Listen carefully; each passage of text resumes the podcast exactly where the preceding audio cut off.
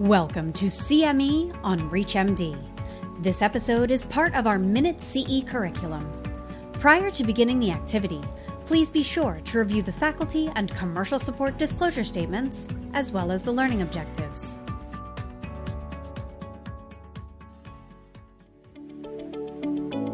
My name is Sara Tolaney. I'm a breast medical oncologist at Dana Farber Cancer Institute, and I'm joined by my colleague, Dr. Sara Hurvitz from UCLA, uh, who I like to call Sara from the West Coast. Uh, and today we're going to be discussing antibody drug conjugates. And Sara, so we've seen a lot of changes with ADCs over the last couple of years, in particular with um, development of ADCs really moving forward in metastatic triple negative breast cancer. And now we actually have two ADCs approved for metastatic triple negative disease, both sacituzumab as well as trastuzumab deruxtecan for those patients with HER2 low disease. And so one of the questions that comes up a lot is how do we think about sequencing these ADCs? Um, so, for example, if you had a patient with metastatic triple negative disease who's also HER2 low, which agent would you think about giving first and, and why? It's a great question, and it's something that's actually come up in clinical practice fairly recently for me.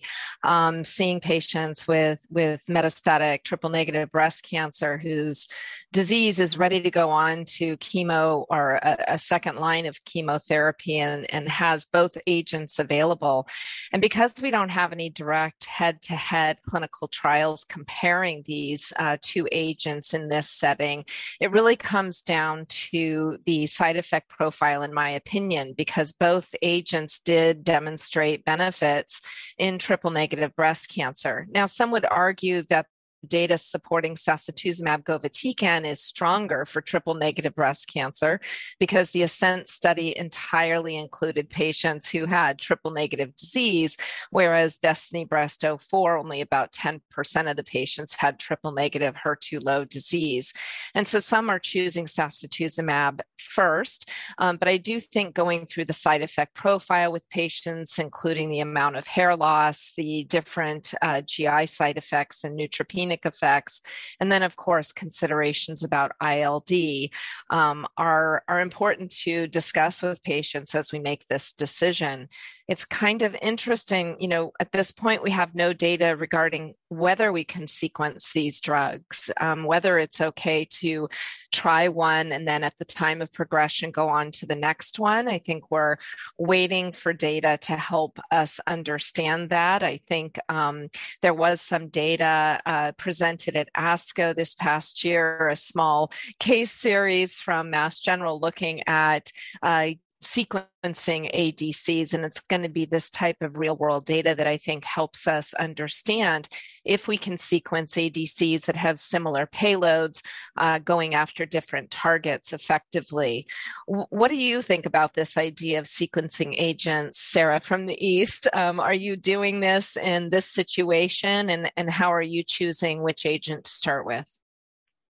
Yeah, I mean, just like you, I think um, certainly it's a discussion with the patient, but as, you alluded to, because we do have level one evidence from a phase three trial, you know, with sacituzumab, generally I do tend to prefer using sacituzumab first and then TDXD su- subsequently. You know, with TDXD, there are only 58 triple negative patients in DB04, and it just makes confidence intervals around these efficacy estimates quite wide. And so I, I've tended to do that. But you know, I think you bring up the excellent point that you know we don't really know how these adcs are working one after another. Um, as you pointed out we did see some data and it did see suggest at asco that that second adc the pfs is quite a bit shorter than we would anticipate and when using it subsequently. And i think it begs the question what's the mechanism of resistance that's driving that ADC to stop working, at least that first one, uh, and how is that then impacting the subsequent ADC? And I guess what are your thoughts about that? You know, you pointed out that these payloads of sacituzumab and TDXD are, are sort of cousins, right? They're both topo one payloads. Um, you know, what do we know about ADC resistance? Is it payload dependent? Is it target dependent? And, and how do you know what, what do you think we need to to learn to better understand how these sequencing will work? Yeah, I don't think we know enough right now, but my suspicion is that there's a variety of mechanisms of resistance um, uh, in in ADCs, for example, that are going after a similar payload. For example, in the HER2 positive space, one could speculate that downregulation of the target is responsible for the development of resistance. But in the case of sacituzumab and then trastuzumab deruxtecan, they're going after different targets. So it could be that the the tumor just has lower levels of the second target that is is being pursued. My suspicion is, though, uh, that it's there is a mechanism of resistance relating to the payload itself, either uh, efflux pumps or just um, survival of tumor cells that um, are able to circumvent that mechanism of of apoptosis. So it's going to be very interesting to see how um, more biomarker data um, uh, it gives us clarity on this particular uh, point. Uh, and as you note, you know, it'll be even more interesting as we start getting ADCs that in essence have the same target and the same payload, because then, um, you know, we really will learn is it another mechanism of resistance, maybe even outside of either of those. So I think a lot more to learn and a lot more data needed to understand sequencing. But but thank you so much for for joining me today and discussing this. Thank you so much.